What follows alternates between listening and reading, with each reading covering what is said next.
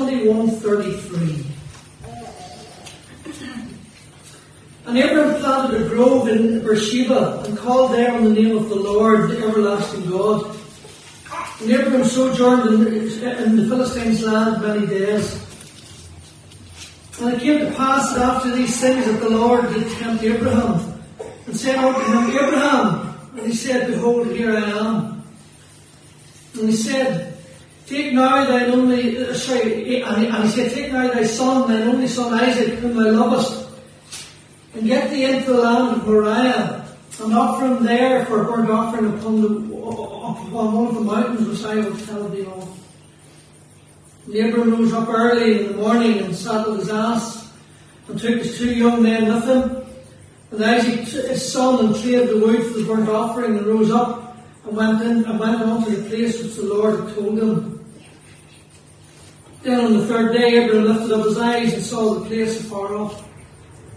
And Abram said unto the young unto his young men, Bide ye here with the ass, and I and the lad will go yonder and worship and come again to you. And Abram took the wood of the burnt offering, laid upon Isaac his son. He took the fire in his hand and a knife, and they went both of them together. And Isaac spake unto Abram his father and said, My father. And he said, Here I am, my son. And he said, Behold the fire and the wood, but where is the lamb for the burnt offering? And Abram said, My son, God will provide himself a lamb for burnt offering. So they went both of them together. He came to the place which God had told him of. And Abram built an altar there, and laid the wood in order, and bound Isaac his son, and laid him on the altar upon the wood. And Abram stretched forth his hand, and took the knife to slay his son. And the angel of the Lord called unto him out of heaven, and said, Abraham, Abraham. And he said, Here, here, here am I. And he said, Lay not thine hand upon the lad, neither, neither thou anything unto him, for I know that thou fearest God saying that thou hast not withheld thy son, thine only son, from me. And Abraham lifted up his eyes and looked, and behold, behind him a ram caught in the thicket by his horns. Abraham went and took the ram and offered him up as a burnt offering in the stead of his son. And Abraham called the name of the place Jehovah Jireh, as it is said to this day, in the mount of the Lord it shall be seen. And again, ending the reading there again, in verse 14, and again praying God's blessing as we've publicly read his word today, let's take a moment again and just still our hearts and seek God's presence and seek God's. Let's. Father, we thank you for the words that have been sung tonight and sung by our congregation and Lord by, by Hannah as well. Lord, just thank you for those words. And just pray even now you take those words and apply it to the hearts of everyone here as you see fit and those that maybe are listening online or maybe listening again some other time. And Lord, as you open your word, May it have free course tonight. May it have no hindrance. May you be glorified through it, we pray. We ask in our Saviour's name. Amen. Hannah spoke, Hannah spoke, sorry to Hannah, I'm sorry to say, you're going to be about but Hannah talked about exams. And we often ask the question when we come to exams, or we open, when we open that exam paper, and you look at the questions and you think, Oh, there's nothing here I can do. Have you ever had that examination? Have you? I hope that doesn't happen to you. yeah, I had it once. I opened the exam paper and I thought, this is not what I revised. And you nearly say, and you nearly wonder, you, you, you nearly think, what am I going to do here? You know, but not what we're going to do, or like not tonight, we're going to ask the question, what am I going to do here? But we're going to ask the question, what is God doing? And that applies often when we get the results of the exam, not just when we get the exam in front of us, but when we get the, get the results of the exams and with all our future planned out. With everything that we wanted to do, we knew what we wanted to do, we knew the path we wanted to go down, and suddenly the results of those exams don't tell us or don't aren't, aren't, leading us the way in which we thought. So we ask the question tonight, what is God doing? I wonder is it a question that you have ever asked, or maybe you're asking at the moment, what is God doing? Wonder tonight if you're a Christian living in the land of Ukraine, we talked about Ukraine this morning. Wonder if you're a Christian living in the land of Ukraine tonight, would you be asking that question? What is God doing? What is God doing? When we've seen destruction of the city after city, of building after building, of life after life, when many are left literally carrying what they, what they have in their hands. Or maybe even tonight as a believer here tonight in Grange or if you're listening online, you're asking yourself a similar question. What is God doing? Whatever the events that's going on in your life, you're asking that question, or whatever trial you're facing, whatever test, or, or whatever examination you're facing, you find yourself asking the question, what is God doing? As we come to this passage tonight that we've read in Genesis 20, 21, 22, we really want, want to ask the question, or it's one of those questions I'm sure Abram would have asked. Abram now is facing the greatest test or the greatest trial in his life. And we're, not told at the start why God tests him, but we're told at the end, we're given an inclination of that, in, inclination at the end of what God was doing in his life. Secondly, I want to apply, apply what we have to say tonight to both the believer and the unbeliever. We're going to find that Abram's test, Abram's test was both on a human level but it was on a spiritual level as well. Three thoughts tonight. Three thoughts. Faith tested, faith triumphed, and faith rewarded. Faith tested, faith triumphed, and faith rewarded. So first of all, faith tested. You know, it's important when we read any biblical passage. It's important, especially when we read this passage of, Abram in like chapter 22. It's important to read those two previous verses in chapter 21. Because it really sets the context to what Abram's life was like at that moment in time. And the context when we read Genesis 21 to 33 and 34, it is, a, it is a context where Abram's life is one of peace and faithfulness to God. Life is good for Abram. Life is, life is so settled. Life is so good. We're told that he's planted a, planted a grove and that will provide food for him and will provide shelter for him. And we're, we're told that he called on the name of the Lord, the everlasting God. So he, the grove is planted, his life is settled, and he's got a new name for God. He's growing spiritually with God as well. He's growing spiritually with God. He, he now realizes that God is the eternal one, that God is everlasting God. I'm thrown into that there, and it's love to see the ones out tonight. Thrown into there, you to hear Isaac can't you running around the grove. You you hear the young Isaac running around, he's playing through the trees, he's cackling and he's laughing as that innocent child can, and life is good, and Abraham and Sarah are sitting back and looking up their son of their old age and thinking, isn't life sweet? Isn't life good? And then into the midst of this here, Scripture says that God did tempt Abraham. And a better, a better rendition probably, or not rendition, is that God did test Abraham. God doesn't tempt anyone. Remember that God doesn't tempt anyone. Satan tempts us. Satan tempts us to sin. Satan tempts us to bring out the evil of our hearts. Lot was tempted by Sodom. Lot was tempted by that draw of the world. And people, people today are like tempted by the sinfulness of the world. But God tested Abraham. God tested Abraham to, to increase his faith or to increase his relationship with him. Up to this point, we're told in Genesis, if you know the story of Abraham, that Abraham had been given the promise by God that, that he would become the father of a great nation. And he's told back in Genesis 17 that scripture says that God told Abraham that Sarah thy wife shall bear thee a son indeed, and I shall call his name Isaac, and I will establish my covenant with him for an everlasting covenant with this seed after him. Abraham had given the promise of God and he, see, and he saw in Isaac the fulfillment of God's promise. And suddenly into the midst of, of Abraham's peaceful world comes this absolute shattering. Because we're told, we're, we're, we're, we're told that God tests Abraham, he says, Take now thy son, thine only son Isaac, whom thou lovest, and get thee unto the land of Moriah, and offer him there as a burnt offering upon one of the mountains which I will tell thee of. It was hard, we, we, we this morning, to grasp the horrors of Ukraine. It's hard, it's hard to grasp all the, all how the, the peace has been shattered and now what they have. But you know, it's even more harder to grasp, to grasp the enormity of the trial that was placed in front of Abraham. Sometimes I think we can read scripture and set Abraham or set people in the scripture on this platform that they were so spiritual, they were so better than we are. But Abram was just a man no different than ourselves. Abram was just a man no, no different than anyone else. But you notice what he did? He didn't dilly dally. But Abram responded immediately. He didn't have 101 things to do. I'm sure, I'm sure you, you, you husband and wife couples here tonight, when you, maybe wives especially get frustrated when they ask their husband to do something. And they say he does it, or I say he do it, and a day or two later it's still not done, and a week or two later it's still not done, and you, and you always have so many other things to do other than prioritize what you asked them to do. The scripture says he got up the next morning, he cut the wood himself, he saddled the donkey, he took the fire and the knife and his two servants and he left. Think of what God had asked him to do.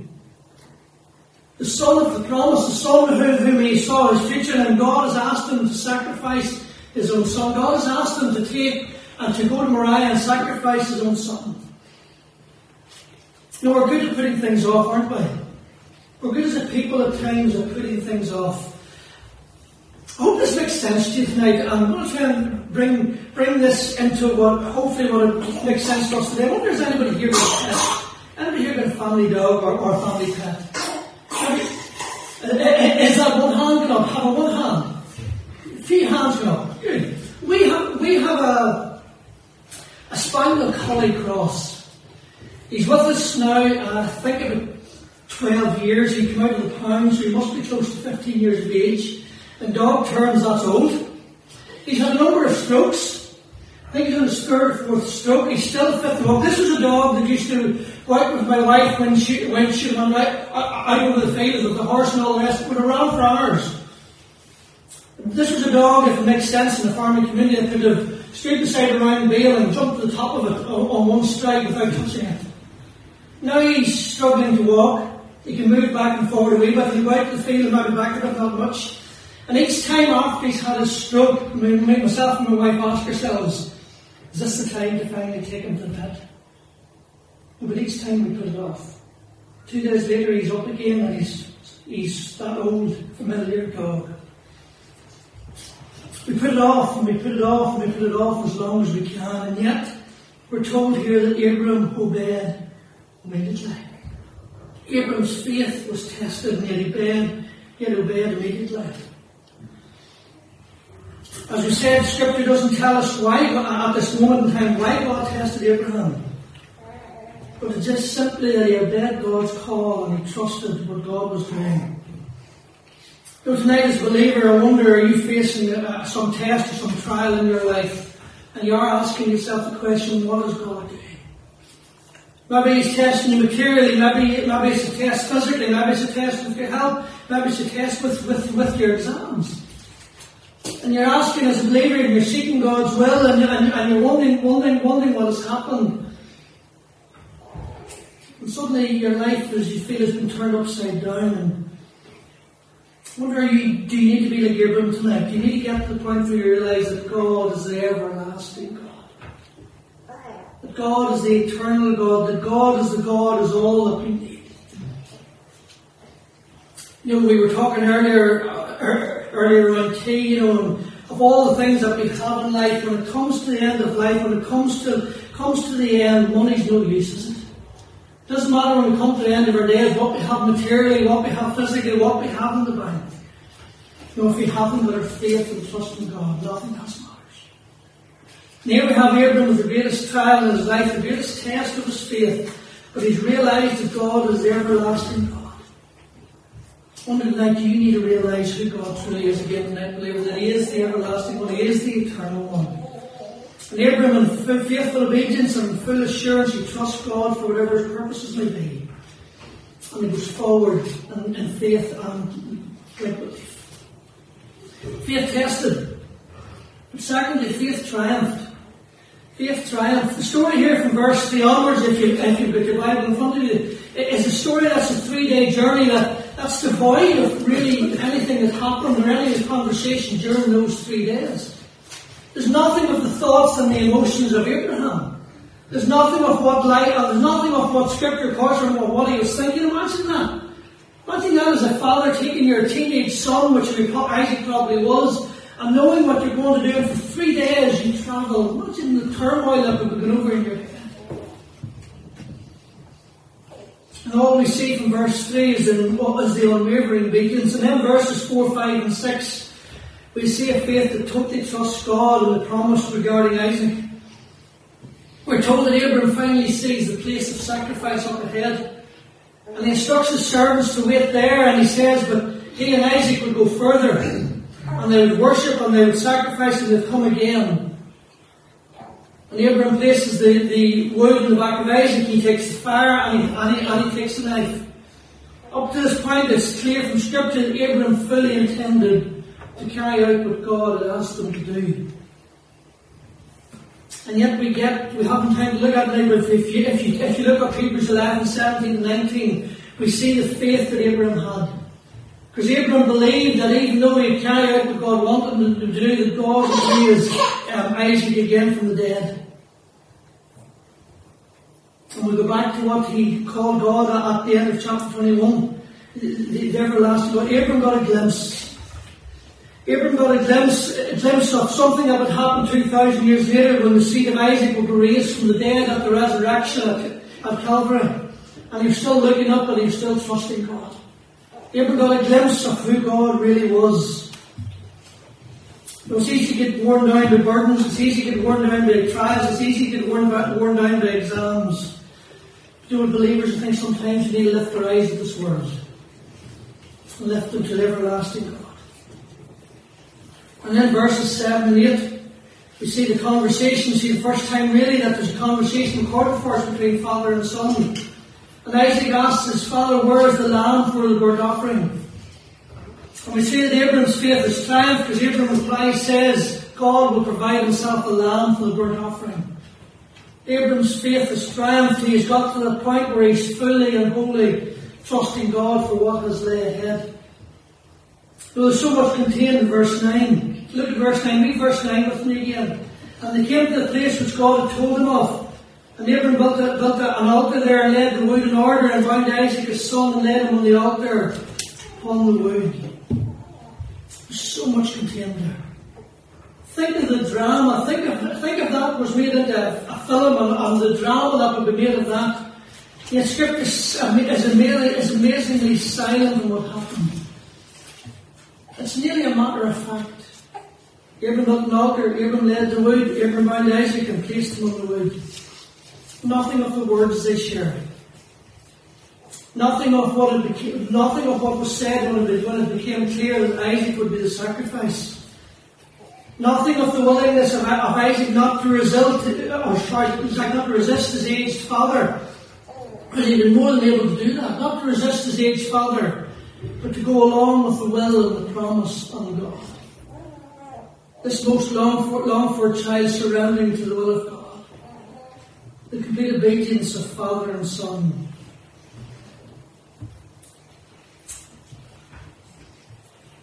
Friends, tonight, you know, as I've said, it's often as believers, it's often those times of trial in life that become to full trust and full obedience to God.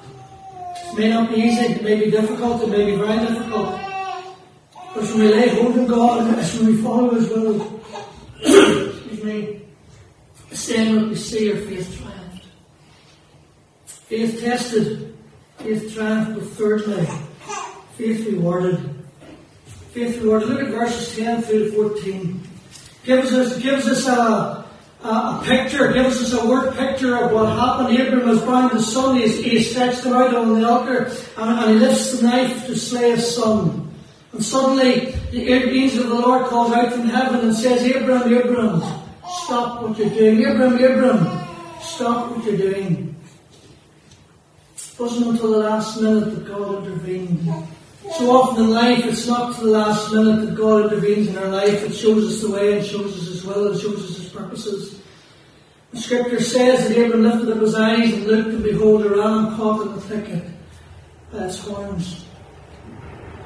We said at the start tonight that Abram's testing was on a physical level and was on a, or sorry, was on a human level and on a spiritual level as well.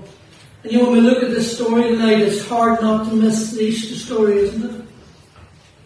It's hard not to miss the expression of God's love for mankind. You know, the heart of man, Scripture tells us, is deceitful of, of all things, like a desperately wicked. So the Easter story, sorry, like, this is not a story about Abraham's love for God in one sense. It's, a, it's really a story of God's love for us as a people, for, for humanity itself. Abraham's love has been tested by asked to sacrifice his son, but he doesn't have to do it. But when we think of Calvary, when, when we think of the story of the cross, when we think of the Easter story, Scripture tells us in Romans 5, 5 8 that God commended his love towards us. While we were yet sinners, Christ died for us. While we were yet sinners, Christ died for us. But when Jesus died on the cross of Calvary, when we think of Christ dying on the cross of Calvary, when we hear him cry out those words, My God, my God, why have thou forsaken me? There was no one to stay in the hand of the Father and say, Don't do it. We see there a picture of the complete obedience of the Son and the Father to provide salvation for mankind. To, to provide a way that mankind can have their sins forgiven. That the only begotten Son of God will be slain that you and I may have sins forgiven. Talked this morning about the mercy of God, that there's nothing in us to commend God's mercy to us. And now that there is. Isaac's death would have been a mere physical death. Christ's death on the cross was both physical and spiritual. When we think of it, when we think of if we die in our sins tonight, if we were to die in our sins tonight, we spend an eternity in hell, a never-ending eternity, a never-ending place of torment. So to put that into the hours that Christ died on the cross, and He died for the sins of the world. Nothing to, nothing, no words can express the, the utter pain and agony and, physical, and spiritual death that Christ endured when He died for us. It was necessary for that redemption to purchase. It was necessary. So when he cried those words, My God, my God, why hast thou forsaken me? We just do not grasp the agony and anguish that the son went through. Yet we're told now the story that Isaac had unbound, and as Abraham has seen the ram caught by the horns, in fact caught by the horns so that it, it, it was undamaged, it wasn't torn, that the ram was a substitute for Isaac. Just as the ram was a substitute, uh, substitute for Isaac, Christ was a substitute for you and I tonight. The one who died in our place. Now, there was no other good enough to, to pay the price of sin. He only could unlock the gates of heaven. And there's no one else, no other substitute tonight for us for our sins to be forgiven. And you know what's lovely this passage, and it was lovely when I was looking at this and, and looking into some of the language. Verse 14 says that Abram called the name of the place Jehovah Jireh. As it is said to this day, in the mount of the Lord it shall be seen. The Hebrew word here translated Jireh comes from the common use of the Hebrew word ra, which is to see. Now, I'm not no Hebrew scholar, nor do I claim to be. But you know, the word to see carries a lot of meanings in our English language, doesn't it? You can hopefully see me tonight. I can see you. That's one of the ways which we use the, which we use the verb to see. I don't know if there's any teachers here tonight. But a teacher, if you're standing in front of your class and you're trying to explain something out on the, I'm going to say the blackboard, but that really shows the age, on the whiteboard or whatever it is that's used now, and you're trying to explain to your pupils or your class uh, some problem or some difficulty, you'll say, do you see now? Do you see with your mind? Do you, see, do you understand what I'm trying to tell you? Do you see mentally? Number of mums here tonight. You see your family, don't you? You see your family, you provide for them, you care for them, you clean them, you, you, you provide their clothes, you feed them, you, you, you, you provide for their home. You see to them. Some farmers here tonight, you see to your animals, don't you? You use that phrase. You watch over them, you, you care for them, you feed them, you make sure they're well. So Abram says tonight, Jehovah Jireh, where he's literally saying God will see to it. God will see to it. So when in verse 8, when Isaac asks Abraham, where is the lamb? And Abraham replies, God will provide himself the lamb. But Abraham's literally saying, God will see to it. God will see to it. And you know what's noteworthy? Here in verse 14, Abram doesn't use the past tense. Abram uses Abram uses the future tense. Abram doesn't say Abram doesn't call the place Jehovah Jireh because God's saying to it. Abram calls the name of Jehovah Jireh because God will say to it. Abram's thinking of a time Mount Moriah is, is identified in 2 Chronicles 3 1 as, as, as with Jerusalem and with the temple. So Abram sees a day, Abram sees a day forward, he sees 2,000 years down the line, where he sees Jerusalem and he sees Calvary and he, and he, and he sees Christ sacrificed. And Abram's looking at it and he says that God will see to it. You know, tonight God is seeing to our salvation. God is seen to the greatest need that any of us have ever had. Yes, we need to pass exams. Yes, we need to do this. Yes, we need to do that. But the greatest need that all of us have is our need to our sins forgiven. And the wonderful thing is tonight that God has seen to it. God has provided the way. God has, God has provided the means. God has provided the way in which our souls can be saved and which forgiveness can be had.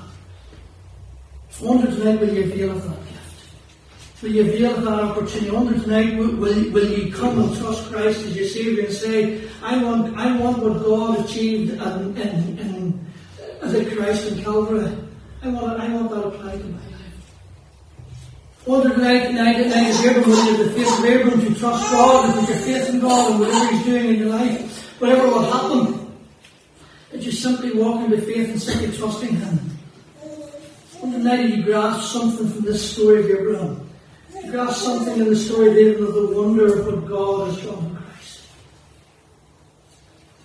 Know, we would be anything for our families.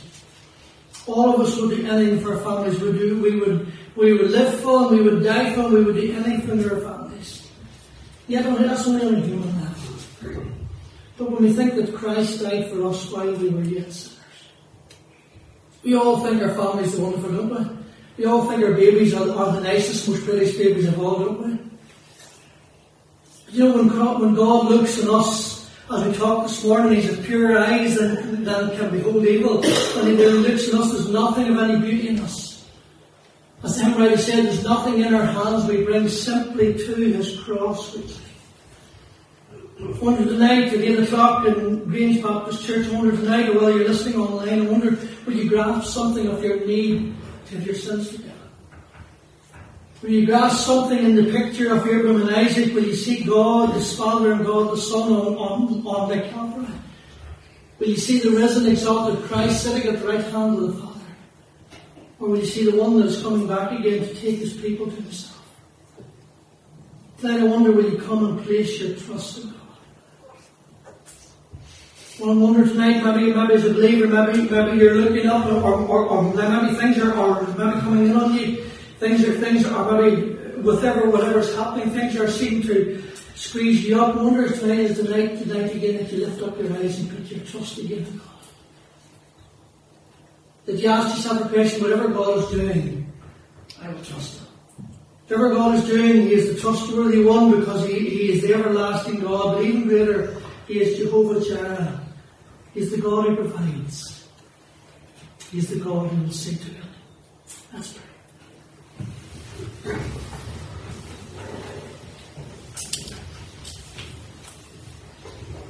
Father, again, we just pray and you take your words and we're aware, Lord, that we cannot cause an anxious thought. So, Lord, we just pray that you encourage the believers, encourage those that have been tested and trials at this time to look up and, and trust you that, that you are Jehovah Jireh, you are the one that will see to it. Pray for those tonight, Lord, that maybe not saved, those that need to trust in you, whether young or old, Lord, they will grasp again just the wonder of, of salvation. The wonder of a sinless Son of God dying in our place, dying as our substitute. All because of the love of the Father for us. So Lord, bless your word. Speak to hearts, we pray. We ask in the Savior's name. Amen.